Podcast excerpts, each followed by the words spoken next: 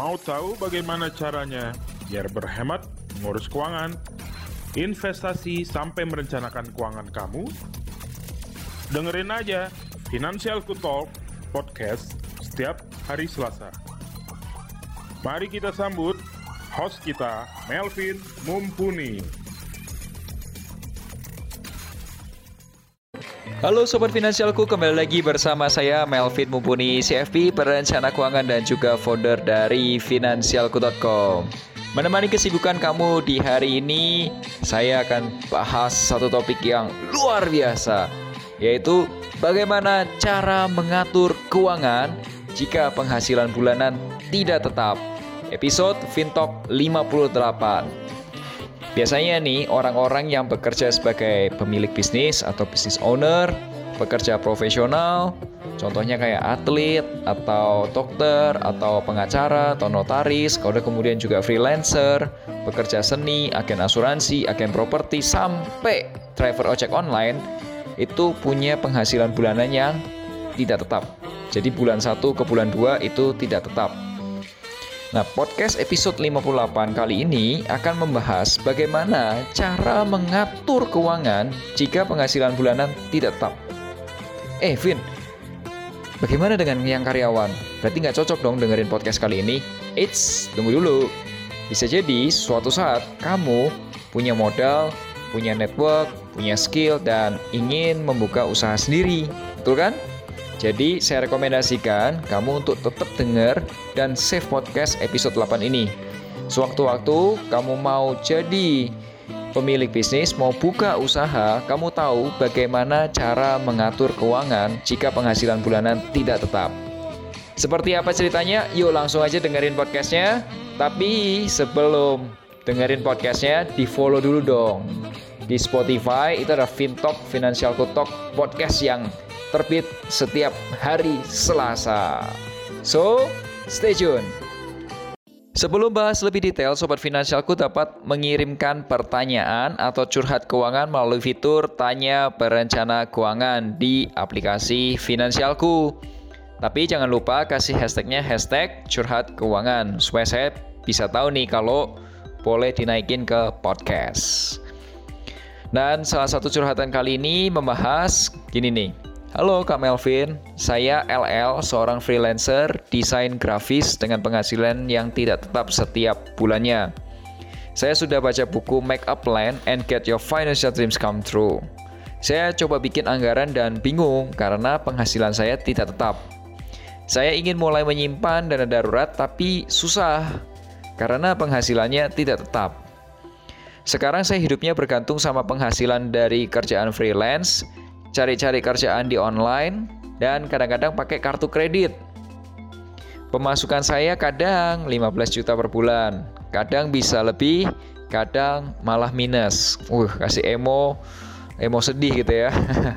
Oke, pertanyaan saya adalah bagaimana cara mengatur keuangan jika penghasilan bulanan tidak tetap? Kak Melvin pertanyaan terakhir saya sebenarnya ingin invest, invest, oh, ingin invest, invest ya. Seperti yang kakak tulis di buku Make a Plan and Get Your Financial Dreams Come True. Cuma investasi apa yang cocok untuk freelancer seperti saya?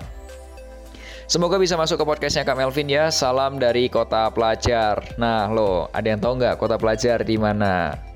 Nah, teman-teman, kita jawab dulu. Hai KLL, selamat tahun baru 2020. Sukses selalu buat kamu di tahun 2020. Oke, terima kasih sudah curhat dan sudah terima kasih juga sudah baca buku Make a Plan and Get Your Financial Dreams Come True dan terima kasih juga sudah tanya melalui aplikasi Finansialku. Buat kamu yang belum tahu gimana caranya, gampang banget kamu download aja aplikasi Finansialku di Google Play Store. Dan buat teman-teman yang belum baca atau belum punya buku Make Up Plan, ayo cepetan dipesan. Kamu bisa pesan lewat Instagramnya Finansialku at finansialku underscore com dan langsung aja DM miminnya. Kamu juga bisa langsung beli lewat marketplace di Tokopedia, di Shopee, dan di Bukalapak. Yuk langsung aja kita bahas atau kita jawab pertanyaan KLL. Oke, okay, let me share my view. Sebenarnya, jujur aja nih ya, cukup challenging untuk mengatur keuangan jika penghasilan bulanan itu tidak tetap. Tapi tenang, karena masih ada jalan keluarnya. Yang pertama, saran saya adalah saya punya 9 tips dan saya benar-benar kasih semua ya supaya kamu teman-teman pendengar podcast Fintalk bisa mengelola keuangan dengan lebih baik terlebih buat kamu yang punya penghasilan tidak tetap Contohnya tadi ada freelancer, pemilik bisnis, pekerja seni, ada juga pekerja profesional, kemudian juga ada ojek online, agen asuransi, agen properti, semuanya bisa mengelola keuangan dengan baik. Oke. Yang pertama adalah hitung baseline pengeluaran kamu. Mau freelancer atau mau karyawan, pasti kamu punya pengeluaran tetap setiap bulannya. Contoh, ada pengeluaran buat beli pulsa, internet, transportasi, listrik, air, dan lain sebagainya. Kamu pasti lebih paham daripada saya. Langkah pertama, mulai hitung pengeluaran-pengeluaran rutinmu. Dan pengeluaran rutin ini akan menjadi baseline pengeluaran kamu. Oke, hitung dulu. Kalau kamu punya banyak waktu dan kamu mau repot, it's okay. Kamu bisa pause episode kali ini. Kamu bisa buka laptop kamu, buka Excel atau spreadsheet, atau kamu ambil kertas hias-hias sedikit kau udah tulis tuh pengeluaran kamu dari setiap bulan ke bulan Januari, Februari, Maret dan seterusnya. Tapi kalau kamu waktunya sangat-sangat terbatas dan your time very very valuable ya sangat-sangat berharga gitu ya. Kamu bisa langsung download aplikasi Finansialku, langsung aja pakai menu anggaran karena sudah tersedia, jadi nggak perlu repot. Oke. Okay? Fokus dulu dengan pengeluaran-pengeluaran yang tetap Oke, okay, dan yang produktif sebisa mungkin yang tetap dan yang produktif sebisa mungkin. Sampai saat ini kamu pasti bisa mengikutinya kan ya? Kalau kesulitan, tenang aja. Saya juga sedang buat sebuah kursus online, online course mengenai topik merencanakan keuangan untuk freelance dan ini rencananya akan saya keluarkan atau akan saya launch di aplikasi Finansialku. Jadi, supaya kamu nggak ketinggalan, download aplikasi Finansialku. Salah satu bagiannya membahas bagaimana cara membuat anggaran dan cara mengatur keuangan jika penghasilan bulanan tidak tetap. Sebagai contoh gini, sekarang ini kamu punya pengeluaran rata-rata yang tetap nih ya sebesar 10 juta per bulan. Atau kok disetahunkan nih setelah kamu hitung nih baseline pengeluaran kamu itu adalah 10 juta dikali 12 bulan sama dengan 120 juta. Betul. Oke, sampai sini kamu masih ngikutin ya. Satu, kamu hitung dulu seluruh pengeluaran bulanan kamu dan jadikan itu baseline-nya, jadikan dasarnya, pondasinya. Oke, kemudian setelah kamu punya pondasi pengeluaran kamu, berikutnya adalah buat target pemasukan atau target income. Sekarang saatnya kamu hitung nih target pemasukan kamu. Idealnya adalah lebih besar dari dua kali pengeluaran baseline kamu atau minimum dua kali pengeluaran baseline. Contoh, Tadi kalau pengeluaran baseline kamu adalah 10 juta, maka idealnya target pemasukan setiap bulan adalah 2 kali 10 juta sama dengan 20 juta. Saya paham, saya paham. Namanya freelance itu nggak mungkin setiap bulan bisa panen. Ada masa-masa keringnya, tapi ada juga masa-masa panennya. Tapi kalau sepanjang tahun kering terus, jangan-jangan ada masalah di pemasaran kamu atau ada masalah di layanan yang kamu tawarkan. Coba dicek. Pertanyaannya, kenapa Vin kok harus dua kali lipat? Berat loh. Ya berat, emang berat. Nah, kenapa concernnya seperti ini? Karena sebagian dari keuntungan itu atau penghasilan itu dipakai buat kamu hidup. Dan sebagian lagi dipakai buat modal kerja bulan berikutnya. Contoh, kalau kamu desain grafis, kamu jualan lewat Instagram, kamu butuh advertising lewat Instagram, ya kamu butuh modal. Betul? Itu harus dihitung. Saya sarankan ke seluruh klien saya yang bekerja sebagai freelance, pekerja profesional, pekerja seni, pemilik bisnis, dan lain sebagainya, income-nya yang nggak stabil atau nggak tetap, untuk memisahkan rekening bisnis dan rekening pribadi. Tujuannya supaya nggak kecampur. Urusan bisnis ya di bisnis, usur, urusan pribadi ya di urusan di rekening pribadi. Oke, teman-teman, sekarang ini saya sudah share dua tips. Pertama, hitung baseline kamu. Kedua, hitung target pemasukan kamu. Yang ketiga, build your assets. Salah satu keuntungan menjadi seorang freelancer, pemilik bisnis atau pekerja profesional adalah kamu bisa membangun aset-aset produktif kamu sembari meningkatkan pemasukan. Maksudnya gimana, Vin? Gini-gini. Aset adalah segala sesuatu yang kelihatan atau tidak kelihatan dan dapat menghasilkan pemasukan ke rekening kamu. Bisa menghasilkan pemasukan ke dompet kamu. Contoh, sebagai seorang freelance desain grafis, ada beberapa aset yang bisa kamu jual.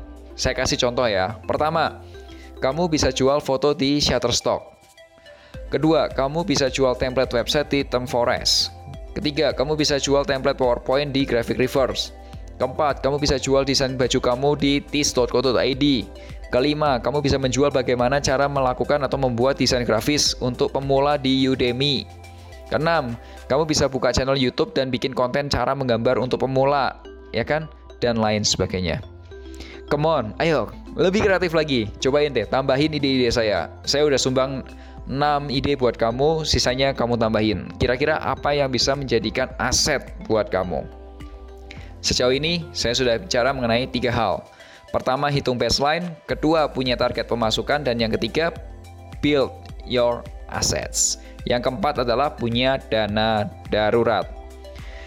Oke, kalau yang belum punya dana darurat, buruan punya dana darurat. Besarnya 6-12 kali pengeluaran baseline kamu. Contoh gini, kalau kamu ragu ya udah hitung aja 12 kali pengeluaran bulanan. Oke ya. Contoh baseline kamu adalah 10 juta rupiah. Jadi setiap bulan kurang lebih ada pengeluaran tetap 10 juta rupiah. Maka dana darurat yang dibutuhkan adalah 12 kali 10 juta sama dengan 120 juta. Vin itu fungsinya dana darurat apa sih? Nggak kebesaran gitu angkanya. Gini, dana darurat ini fungsinya untuk kebutuhan yang darurat atau mendadak dan juga dana talangan. Contoh gampangnya gini, sebagai seorang freelance desain grafis, kamu pasti butuh yang namanya laptop. Jika tiba-tiba laptop kamu ngadat atau rusak, ya kan kamu harus perlu beli baru ya. Kalau nunggu diperbaiki mungkin lama juga kan. Kamu bisa pakai dana darurat untuk membeli laptop yang baru. Selain itu ada juga kok yang contoh yang lain ya. Misal nih di awal tahun 2020 di Jakarta itu ada musibah banjir. Bisa jadi beberapa furniture kamu kerendam atau alat elektronik kerendam. Nah, itu perbaikannya bisa menggunakan dana darurat. Oke, jadi so far saya sudah ngomongin 4 dari 9. Wah, luar biasa, banyak sekali ya. Semoga kamu masih ngikutin ya. Oke, jadi saya recap nih empatnya nih. Satu, punya baseline pengeluaran. Kedua, punya target pemasukan. Ketiga, build your assets. Keempat, punya dana darurat. Yang kelima nih, lunasin pinjaman-pinjaman konsumtif. Ya namanya juga penghasilannya nggak tetap kan. Sebisa mungkin cicilan-cicilan tuh lunasin satu persatu gitu loh. Ya, jangan nambah cicilan kalau bisa gitu. Oke, Nah, yang keenam itu punya yang namanya asuransi dengan jumlah yang cukup. Saya mau lebih detail di sini. Karena apa? Asuransi ini ini penting banget buat freelance atau orang-orang yang punya penghasilan tidak tetap. Karena kalau sampai salah, kamu bisa bangkrut. Kalau sampai salah, kamu bisa bangkrut. Sekali lagi itu ya. Jadi gini, beli asuransi yang proper dari segi jenis maupun jumlah. Jaminan kamu nggak akan pernah rugi kalau kamu beli asuransi. Kenapa? Gini contohnya ya. Pertama, asuransi kesehatan. Selama kamu masih manusia, masih makan nasi, meskipun kamu jaga gaya hidup sehat, tetap aja masih bisa sakit. Pilihannya cuma dua. Satu, kamu bayar premi asuransi kesehatan, atau kedua, bayar billing rumah sakit. Kalau kamu bayar premi asuransi kesehatan, pengeluarannya ketaker. Kalau dalam bahasa Jawa itu ketaker. Ketaker itu artinya terhitung. Tapi kalau kamu bayar billing rumah sakit, gak ada yang tahu. Angkanya berapa juga nggak tahu. Kalau kantong kamu masih cekak, masih ya pengeluarannya masih banyak, penghasilannya masih terbatas, saran saya adalah beli aja asuransi kesehatan yang tradisional.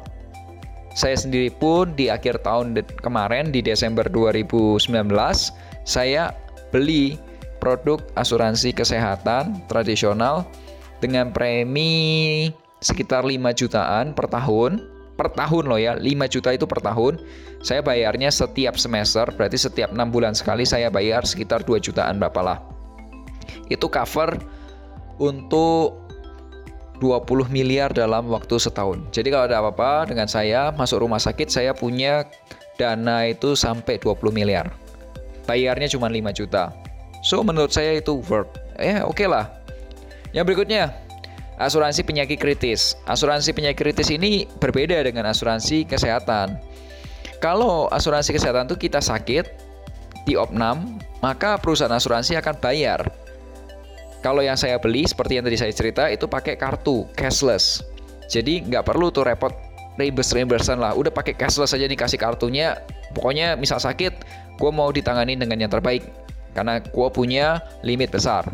Nah, kalau asuransi penyakit kritis, ini amit-amit kita sakit kritis, itu nggak bisa kerja kan, nggak punya income kan, maka perusahaan asuransi akan transfer uang cash.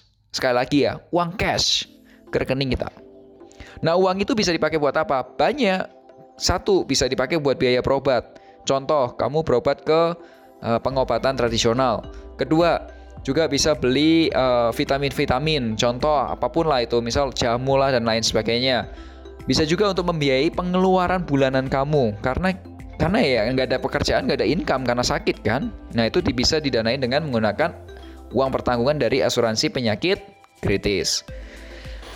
Dan yang terakhir adalah asuransi jiwa.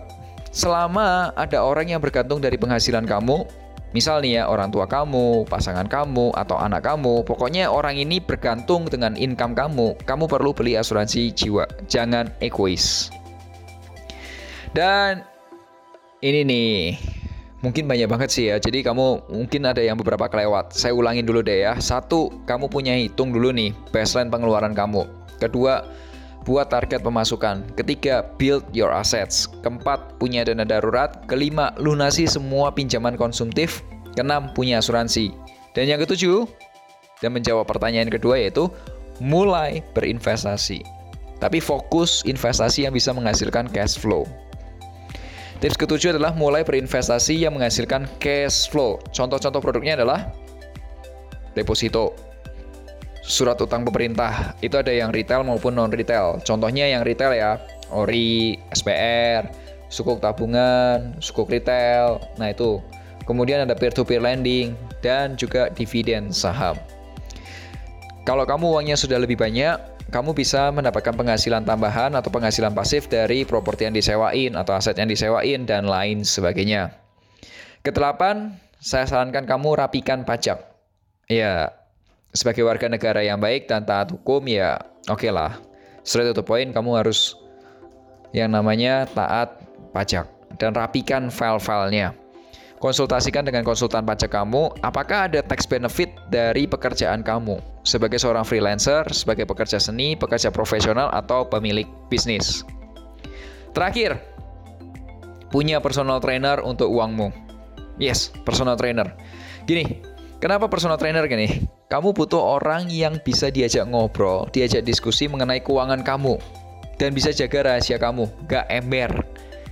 Ya sama lah kalau kamu lagi asis atau lagi bantu klien kamu gitu. Terkadang klien ya butuh pandangan yang lebih objektif dari pihak ketiga. Ya makanya mereka menggunakan layanan kamu sebagai seorang freelancer. Begitu juga dengan dirimu.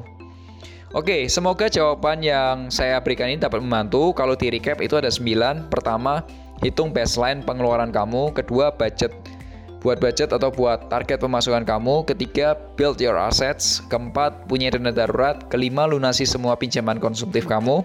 Keenam, punya asuransi dengan jumlah yang cukup proper ya. Ketujuh, mulai berinvestasi yang menghasilkan cash flow. Kedelapan, rapikan pajak. Dan kesembilan, punya personal trainer. Di sini financial planner. Semoga jawaban saya dapat membantu kamu. Saya tahu jawaban kali ini panjang sekali. Saya akan rangkumkan di IG pribadi saya at. Kamu tinggal ikuti aja langkah-langkahnya. Oh ya, PS buat kamu nih. Saya udah buatin juga checklistnya. Jadi cek aja di Instagram pribadi saya at. Buat sobat finansialku, para pendengar podcast Fintalk, jika kalian mengalami kekalauan mengenai keuangan, investasi, asuransi, atau apa pun, langsung aja curhat ke podcast Finansialku. Caranya gampang, download aja aplikasi Finansialku di Google Play Store, terus pakai aja menu tanya perencana keuangan. Oh ya sobat finansialku beberapa orang dari tahun lalu itu sudah memberikan masukan ke kita ke finansialku supaya beberapa penjelasan bisa dijelaskan lebih detail dengan gambar atau ilustrasi. Salah satu contohnya episode kali ini. Jawabannya panjang dan detail. So, kamu bisa langsung follow Instagram finansialku di @finansialku underscore com atau Instagram pribadi saya @melvin underscore mumpuni. Saya juga akan share mengenai gambar infografis video di IGTV dan juga video di YouTube Finansialku. Oh ya, yeah, oh ya, yeah. anyway, anyway, saya juga punya program khusus namanya Melek Finansial bersama Melvin Mumpuni di YouTube channel finansialku.com dan akan terbit akan launch di hari Rabu, setiap hari Rabu. Jadi kamu langsung aja cek Instagramnya Finansialku atau cek di YouTube-nya YouTube channelnya finansialku.com. Di situ ada menu baru atau program baru namanya Melek Finansial bersama Melvin Mumpuni yang ada setiap hari Rabu. Oke, jadi jangan lupa subscribe YouTube channelnya.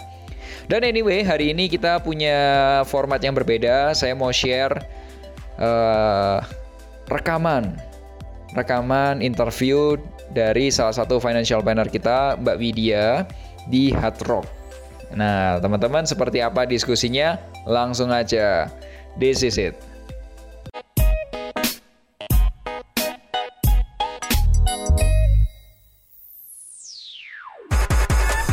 Saatnya punya pengaturan keuangan yang baik, waktunya mendengarkan financial advice bersama finansialku.com. Kadang-kadang awal tahun nih Hadokers kita suka bingung ya, duitnya banyak, tapi bingung mau belanja apa. Atau sebaliknya, mau belanja apa tapi nggak punya duit. itu Kemungkinannya itu dua. Lebih berat ya kayaknya itu ya. Kayaknya poin yang kedua agak berat ya. Nah, Adokers, lo kalau biasa dengerin di Hard Rock FM nih ya, kita punya yang namanya Insert uh, Financial Advice. Yes. Hmm. Lu sering dengerin juga suaranya dari Mbak Widya Yuliarti. Dan langsung pagi hari dihadirkan Mbak Widya ini pagi hari ini ya. Oke, selamat pagi Mbak Widya. Selamat pagi, Mas. Oke, Oke. Mbak Widya ini sebagai Certified Financial Planner dari Oke. finansialku.com ya. Ya, betul. Oke, Mbak Widya ini sebenarnya finansialku.com ini apa sih sebenarnya sekilas dulu nih? Oke, sekilas jadi si Finansialku ini adalah satu-satunya perusahaan perencana keuangan yang punya portal edukasi. Hmm. Oke. Jadi kita punya portal edukasi di finansialku.com dan kita juga udah punya aplikasi perencanaan keuangan di Oh, Finansialku gitu. Oke. Dan ini tujuannya apa sih sebetulnya? Oh, wait, Waduh, asik. tujuan- tujuannya apa sih lu sebenarnya? gitu loh. Oke, oke. Iya. Jadi eh, sebenarnya kita ini pengennya eh, ngebantu masyarakat Indonesia supaya Aha. lebih melek keuangan, ngebantu eh, masyarakat Indonesia supaya lebih aware sama keuangannya kayak Hmm, gitu. Oke, Oke. M- mungkin sekilas juga nih ya tentang eh, finansialku.com ini memang eh, sebenarnya kondisi masyarakat yang umum gimana sih biasanya di Indonesia Iya, atau iya. mungkin segmentasinya kita ngomongin millennials atau generasi muda nih. Ya fenomena yang ada di Indonesia seperti apa sih Mbak Widya? Fenomenanya itu adalah orang-orang itu nggak aware kalau sebenarnya keuangan mereka ini ada masalahnya, ada Oke. sakitnya gitu. Aha. Jadi mereka pikir gitu dengan eh, oke gue eh, ya apalagi kalau milenial seringnya belanja belanja gitu, Hmm. dia pikir toh masih sehat kok masih ada tabungan event cuman beberapa gitu kan. Oke. Padahal de- dengan kondisi dia seperti itu sebenarnya dia nggak sehat atau misalnya dia ngerasa tenang kok gue investasi banyak tapi Hmm. investasinya mungkin di banyak produk yang sebenarnya nggak sesuai sama dia. Jadi eh, banyak banget eh, fenomena fenomena, Fenomena ya. Tenang, tenang. Gak usah harus kita akan duluin kok. Kalau Vena Melinda. Fenomena, fena, fenomena. Oke ya. Oke, good. Eh, jadi banyak banget fenomena tentang keuangan dan banyak banget orang-orang yang belum sadar kalau sebenarnya keuangan mereka ini nggak sehat. gitu. Oh, Oke.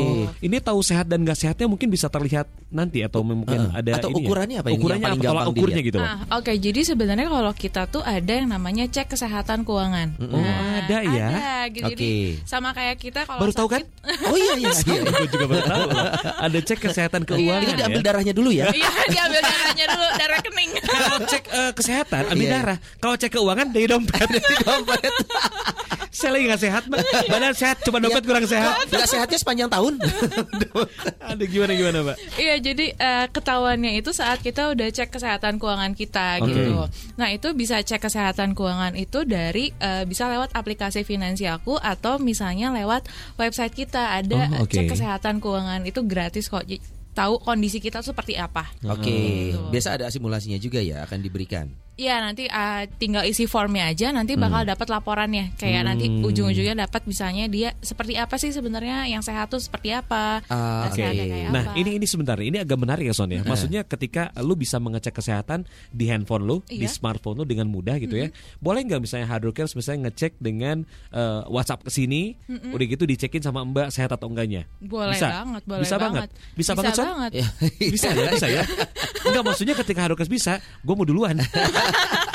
mau nanya ini gimana caranya ya? ya. Nah, Boleh balik lagi nih ke eh, obrolan kita hari ini sebenarnya kan memang tadi eh, kita butuh informasi dulu bahwa sebenarnya fenomenanya seperti itu nih di Indonesia. Iya, Orang masih betul. belum aware.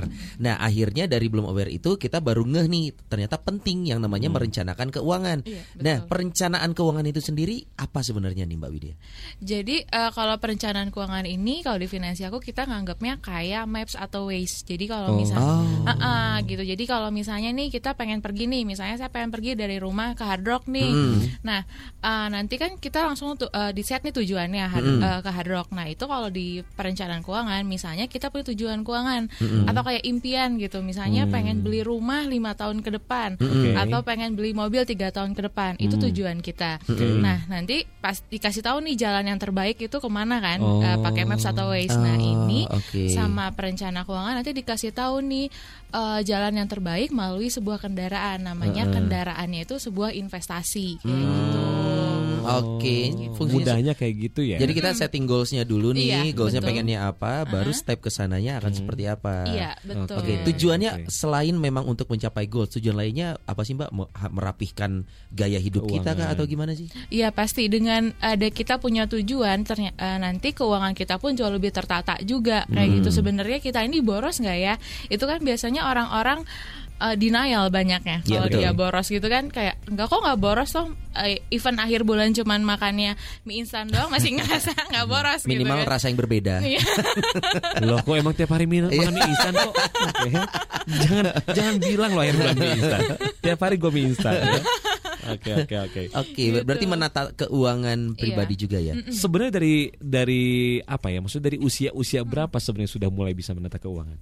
Sebenarnya mulai dari usia sudah pu- mulai punya pendapatan sendiri sih. Oke. Itu akan lebih enak kita mulai eh, merencanakan keuangan kita kayak gitu. Hmm. Da- Dan ini cocoknya untuk eh, apa sih yang sudah berkeluarga pasti Atau akan yang- me- me- eh, memanage keuangannya berbeda dengan yang masih sendiri tapi udah punya penghasilan nih.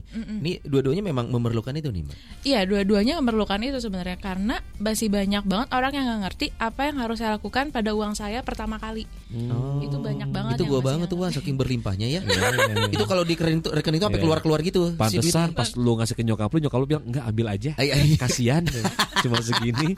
Gitu kan? Ya. Iya, emang cuma yang keluarnya aja dalamnya nggak ada. Iya, itu dia ya. Oke, ada Kristo juga boleh gabung sama kita nih kalau lu termasuk orang yang sangat concern Betul. atau mungkin lu sekarang sedang punya masalah untuk memanage keuangan lu sendiri, tinggal WhatsApp aja. Betul banget ya di 081321877877 buat Hmm. WhatsApp dan tanyain atau mungkin lu juga pengen tahu Ya. eh, kira-kira keuangan lu sehat atau enggak. Benar nggak Mbak Wida ya? Iya, betul, bisa boleh. dibacain juga nanti di sini, bisa diceritain juga di sini. Hmm. Jadi kalau emang lo pengen tahu banget tetap di sini aja Hardworkers di Good Morning. Hard Rocker Show.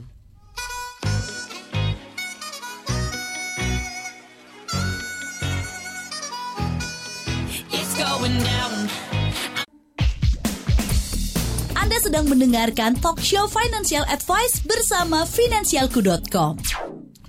Ini kalau nggak ada Mbak Widya nih mungkin kita udah pulang lagi ya Wan ya hujan-hujan. Oh iya dong jelas. ya. Enggak ada Mbak Widya, enggak ada abisnya ada itu. Oh Iya. gitu udah baik lagi. Tapi demi Mbak Widya dan Iya, Finansialku dan benar. Hard Rockers nih. Dan memang harus siaran aja kali lu gila lo. Soalnya ini hujannya setelah sekian Iya, lama loh Wan pagi-pagi Ini gini. hujan gara-gara Mbak Widya datang. ya. Wow. Seperti layaknya hujan memberikan kelancaran terhadap keuangan. Betul dan rezeki Ah, maknanya Pas lu ya. sekali ah. Oke, Adikers, kita masih ngobrol-ngobrol nih sama Mbak Widya. Ini selaku uh, certified fi- financial planner dari finansialku.com dan kita bakal ngelanjutin obrolannya tentang uh, kira-kira gimana sih kita untuk bisa menentukan perencanaan keuangan. Nah, menentukan tujuan keuangan dulu nih, gimana caranya nih Mbak Wid? Eh, caranya adalah kita harus benar-benar eh, detail sama tujuan kita kan. Biasanya orang-orang kayak cuman gue pengen liburan di di akhir tahun, ya terus liburannya mau ke mana gitu. Jadi benar-benar details nih liburan akhir tahun, misalnya mau ke Bali, mau ke Eropa, Ke Island, mau- Island, Island. Ya boleh. Hah, hasil. Oke. Oke, jadi harus tentuin dulu apa, ke mana Iya, gitu. Oke. tentuin ke mana, terus eh, jangka waktunya berapa lama nih? Ya. Hmm. Misalnya mau akhir tahun, mau dua tahun lagi, mau lima tahun lagi. Nah udah gitu, udah details gitu, details juga sama budgetnya, budgetingnya. Kan tapi Hmm. kalau liburan nih orang Indonesia nggak mungkin dong terlewatkan anggaran oleh-oleh. Oh iya. Nih kan Oh, kalau aku kan? bisa melewatkan itu. Oh, bisa. Teman aku sih enggak. Nah, Iwan gak pernah dapat apa-apa kalau aku libur. Aku cuma dapat cerita. Oke. Mahal cerita mana cerita mending barang laki-laki. Itu onsen, oh mau iya iya. mau. Oke oke oke oke. Gimana gimana gimana. Oke, jadi details, eh, misalnya kita butuh eh, anggarannya itu berapa, budgetingnya, kayak misalnya tiketnya nih mau pakai pesawat, mau pakai kereta, mau pakai bis, Ya. atau misalnya mau pakai mobil sendiri Oke. gitu kan, itunya harus jelas banget gitu. Jadi Mm-mm. itu kita tuju tentuin tujuannya seperti itu. Oh oke. Sedetail itu. Oke. Nah ini untuk dalam penyusunan rencana keuangan gitu kan ya selain tadi biaya-biaya dimasukkan apa aja yang mungkin akan dimasukkan. Ini sebetulnya kita juga harus merencanakan juga misalnya target tersebut tidak tercapai gitu kan. Ini apa nih maksudnya kita harus juga kalau uang-uang bonus apa bisa masuk juga atau gimana Mbak? Nah, kalau misalnya targetnya Uang nggak- tak terduga gitu. Uang tak terduga Hmm. itu biasanya eh, kita lihat lagi kita dihitungin eh, ini eh, dari pendapatannya bisa bisa nggak ya? Nah kalau misalnya ini nggak masuk, bisa jadi si tujuan keuangannya itu kita turunin nih misalnya, Oh. misalnya yang asal tiga tahun jadi lima tahun jangka waktunya. Atau misalnya yang asalnya liburannya itu eh, mau keliling Eropa, oh jangan deh liburannya ganti ke Singapura gitu biar lebih murah. Oke. gitu kayak gitu. Atau bisa jadi pas nanti pas dapat bonus semua bonusnya dialokasikan untuk eh, nabung investasinya ini gitu untuk nyampe tujuan keuangannya. Oke. Oh, ini oke, oke. eh, mundur dikit nih Mbak, Mbak Widya. Ini kan nyusunnya udah nih. Eh, ini kan jadi kayak RAB ya. Pengeluarannya ini ini nanti. Nah, tapi juga kita nggak bisa eh, melupakan pemasukan nih. Sebenarnya beda nggak sih kalau pemasukan dari yang fixed income nih kan ada yang karyawan itu Iya, fixed iya. income. Tapi ada juga orang yang hidup by project gitu, freelancer segala Iya, macam. Itu akan sama atau beda pe- eh, proses penyusunannya? Proses penyusunannya tentu akan beda antara yang punya pekerjaan tetap sama yang freelance gitu kan. Karena kalau pekerja yang punya pekerjaan tetap dia pasti tiap bulan ada pemasukannya. Nah, Iya, kalau freelance terukur ini ya. Iya, Hmm. terukur gitu kan. Kalau freelance ini kita harus pintar-pintar ngaturnya nih. Jadi misalnya apa pendapatan tanggal segini ini in- untuk apa aja. Nanti pendapatan tanggal segini untuk apa aja. Pendapatan tanggal segini untuk apa aja. Jadi memang dari awal kita dapat pendapatan langsung kita tulis anggarannya buat apa aja. Ah, Rencananya uang ini mau dihabisin buat apa aja nih kayak gitu. Itu harus kita tulis. Ah, gitu. oke. Dan ini bicara presentasi ya Son ya? Ini presentasi dari masing-masing biaya yang harus dianggarkan ini gimana Mbak? Eh, kalau presentase sih sebenarnya balik lagi ke individu masing-masing karena punya kebutuhannya sendiri kan gitu. Cuman yang paling wajib adalah kalau misalnya kita mau nabung atau investasi, kita harus mulai alokasikan minimal 20% dari pendapatan bulanan. Minimal, Minimal. itu. Hmm, kalau oke. lebih besar boleh, kalau misalnya nggak bisa di 20% aja. Oke. Nah, terus kalau misalnya untuk utang dan cicilan, usahakan kita nggak ngambil utang atau cicilan di atas dari 35% dari pendapatan kita. Oh rasionya ya? Ya, Oke. rasionya seperti itu. Gitu. Kalau misalnya kita punya utang atau cicilan, kalau enggak iya. ya udah Nggak apa-apa nggak ya. usah gitu kan. Nah, udah Oke. gitu, sisanya adalah eh, itu tergantung dari kebutuhannya. Kita bisa nggak eh, living expense-nya 50% boleh. Kalau misalnya nggak bisa, kita punya kebutuhan lainnya di 60% nggak apa-apa. Jadi intinya sih, yang intinya per- eh, kita harus ngeluarin nabung atau investasi sebesar Oke. minimal 20%. Benar. Or- Orang itu kadang suka suka agak lalainya itu tidak mempresentasekan itu ya. betul, Penghasilan lo betul, 100% dan itu juga kita belum saving ya. Maksudnya Iya. tabungan bulanan belum termasuk. Karena kan nabungnya nabung buat tujuan dulu nih. Iya, Iya, 20% betul, itu betul. dikeluarkan untuk tujuan yang kita mau. Belum ada utang, belum ada cicilan. Iya, betul. Berat hidup ya man ya? Iya, gimana? Restart lagi aja gitu, restart. Dari Saya tahu lagi. gimana solusinya. Gimana? Gimana kalau kita sewa dia? Ah, tuyul ya. Mengatur kehidupan kita ya. Oke, berarti penting yang namanya kita mengetahui persentase Nah. dan juga eh, pos-pos apa yang kita sudah punya rutin bulanan ya, Iya, betul termasuk sekali. hutang dan cicilan itu Iya, tadi. betul, betul. Oh, sisi kalau sisi gimana nih mbak? Kartu kredit nih. Kartu kredit ini Kartu suka suka unik juga Nah. kasusnya ya kalau sisi ini ya. Iya. Menyarankan nggak sih kalau dari finansial ini? Oke, sebenarnya kartu kredit ini eh, baik kalau misalnya kita tahu cara, Cara pemakaiannya. Hmm, betul, sebenarnya. Sebenarnya yang jadi masalah adalah ketika kita membayar kartu kredit ini hanya minimum minimum, Minimum payment. payment, oke. Hmm. Itu yang jadi masalah gitu kan. Nah, eh, gimana caranya supaya lebih bijak memakai kartu kredit kredit ini mau nggak mau setiap kita menggunakan kartu kredit sama kita tuh udah direncanakan, udah dianggarkan juga. Ini Ya. anggaran kartu kredit misalnya karena mungkin bayar tagihan misalnya tagihan listrik atau misalnya tagihan asuransi nih Hmm. enaknya emang dari kartu kredit dapat promo segala macam boleh nggak pakai boleh aja tapi yakin kita di akhir bulan itu pasti akan melunasi Ya. semua cicilan itu Betul. Dan ingat hitungan kartu kredit itu, misalkan lu utang sejuta, lu bayar 200 ribu, bukan sisa 800. Bukan. Karena ada Bukan. bunga berjalan itu Iya, tadi ya. betul, itu yang itu penting. dia. Lu pahami cara bayarnya dulu. Iya, iya, iya, iya. Oke, yang harus diperhatikan sebelum kita masuk ke pertanyaan Harry Kirsch yang udah masuk nih, hal apa aja nih Mbak yang harus diperhatikan saat penyusunan anggaran keuangan? Oke, saat penyusunan anggaran keuangan ini kita harus mulai bisa bedain antara eh, keinginan sama kebutuhan. Biasanya itu kita nggak bisa bedain nih. Iya. Biasanya keinginan terus nih yang iya. diutamakan. Aduh, iya. aku berasa dipukul.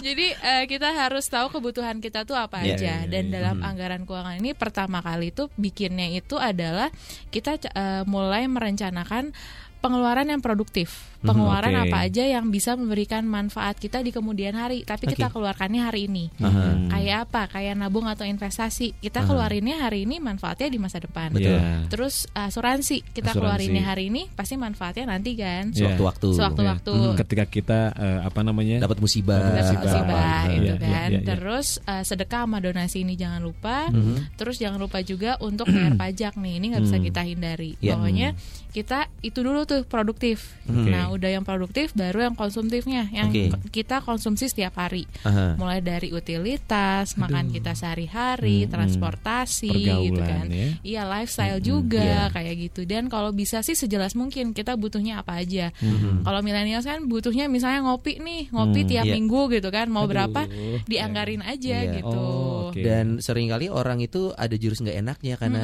diajak temen. ad- orang itu cenderung nggak enak kalau ngomong, aduh budget gua bulan ini untuk ngopi udah nggak ada nih. Gitu. Nah, iya, gitu. iya. Bener Dan selalu permisif akhirnya ya. Nah, betul, Oke, oke kita langsung masuk ke pertanyaan nih Harry Girls. Ada yang udah masuk. Pertama ada siapa ini? Eh, Namanya thanks ya. Bukan. Oh itu ucapan. Ucapan. Kirain namanya thanks. Katanya mau nanya nih sama Eh. Mbak Widya. Oke. Gue nanya gua sama gua sama Sony ya. Kalau perencanaan keuangan ini apa harus dilakukan sama semua kalangan nih?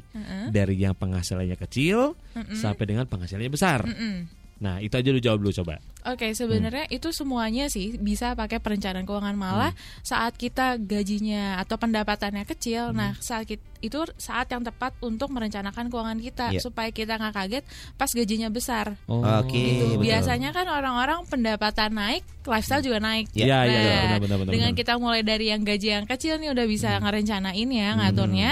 Nah ini dia bisa ngerencanain nanti yang pas gajinya besar Oke. kayak gitu sih Nah, sebenarnya. ini sebenarnya seberapa penting kita perencanaan keuangan buat kehidupan nih?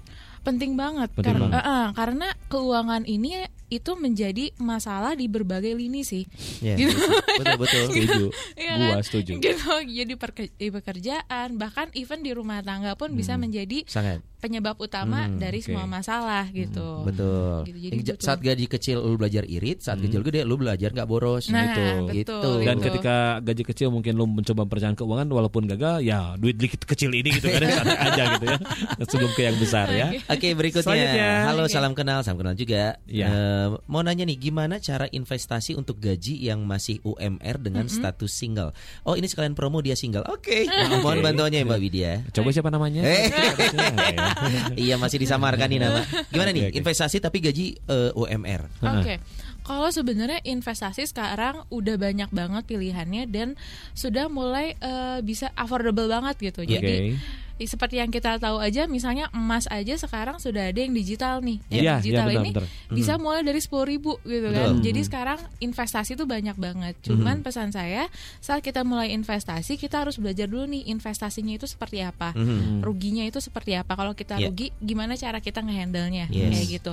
Udah gitu sesuaikan sama tujuan keuangannya nih. Aha. Tujuan keuangan kita mau seperti apa gitu. Kalau misalnya kita tujuannya masih panjang, Hmm. ini bisa kita taruh nih di investasi-investasi yang agresif gitu. Oke. Karena dia Hmm. memberikan return yang besar karena Iya. Kita juga masih panjang nih lebih dari lima tahun masih oke gitu. Hmm. Kalau misalnya kita tujuan cuma 1 sampai 2 tahun, misalnya kita taruh di saham nih, wah itu eh, gak bisa menjamin bahwa selama satu atau sampai 2 tahun itu investasinya lagi positif gitu kan, gak ada yang bisa menjamin. Hmm. Betul. gitu. Dan ingat investasi itu dua, bisa berhasil, bisa gagal. Orang tuh sering mikirnya investasi, oh ini gua akan dapat keuntungan sekian nih. Padahal ingat ada kemungkinan kedua yaitu gagal. Gagalnya Maning, itu, ya.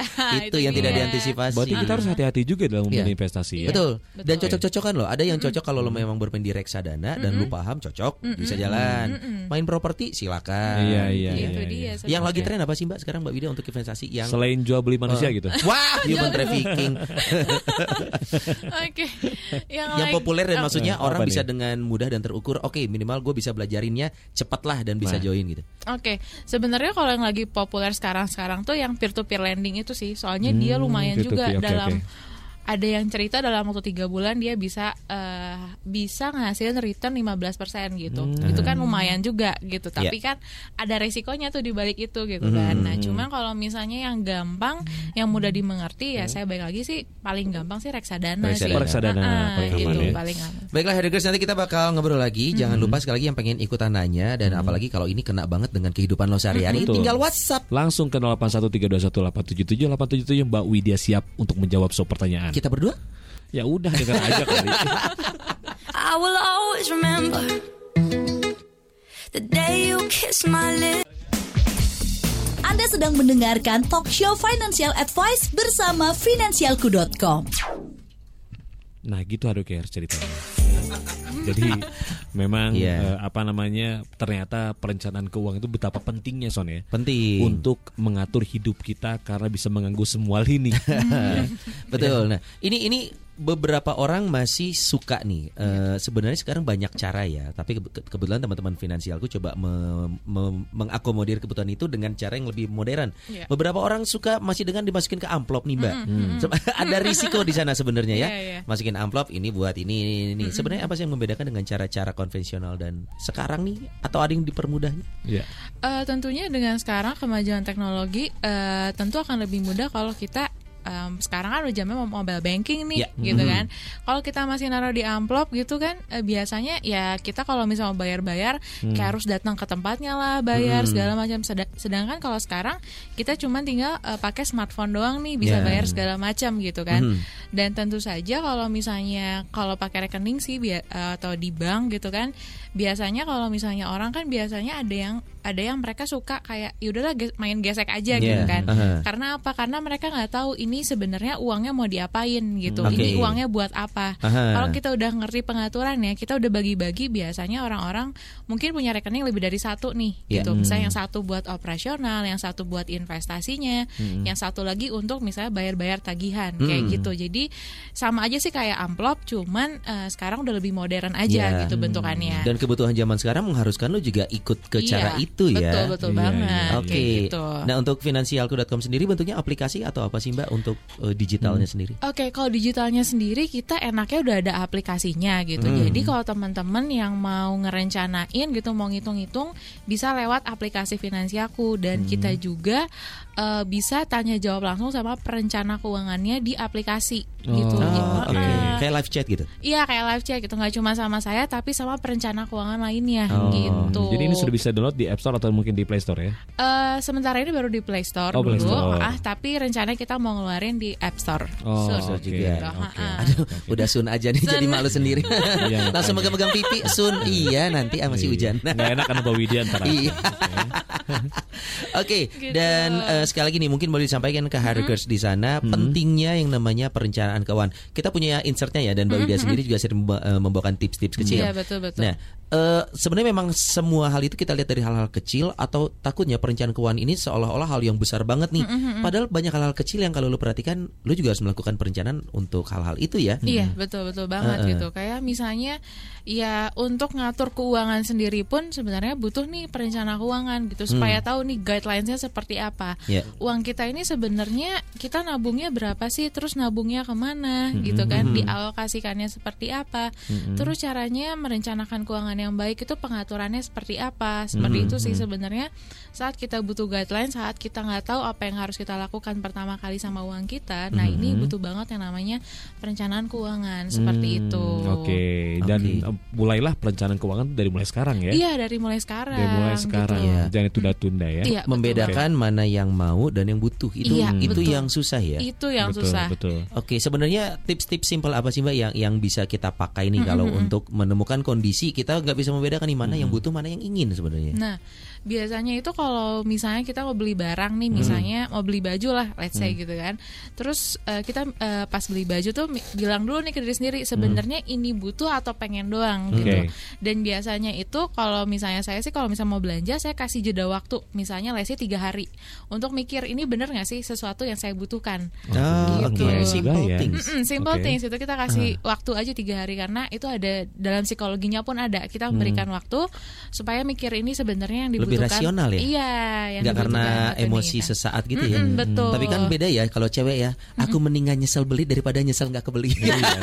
Memang Itu- seperti itu. iya. Wah, gitu ya tuh. biasanya. Iya. Kalau cowok beda ya man ya. Beda. Lebih gampang minta maaf daripada, minta izin. Iya.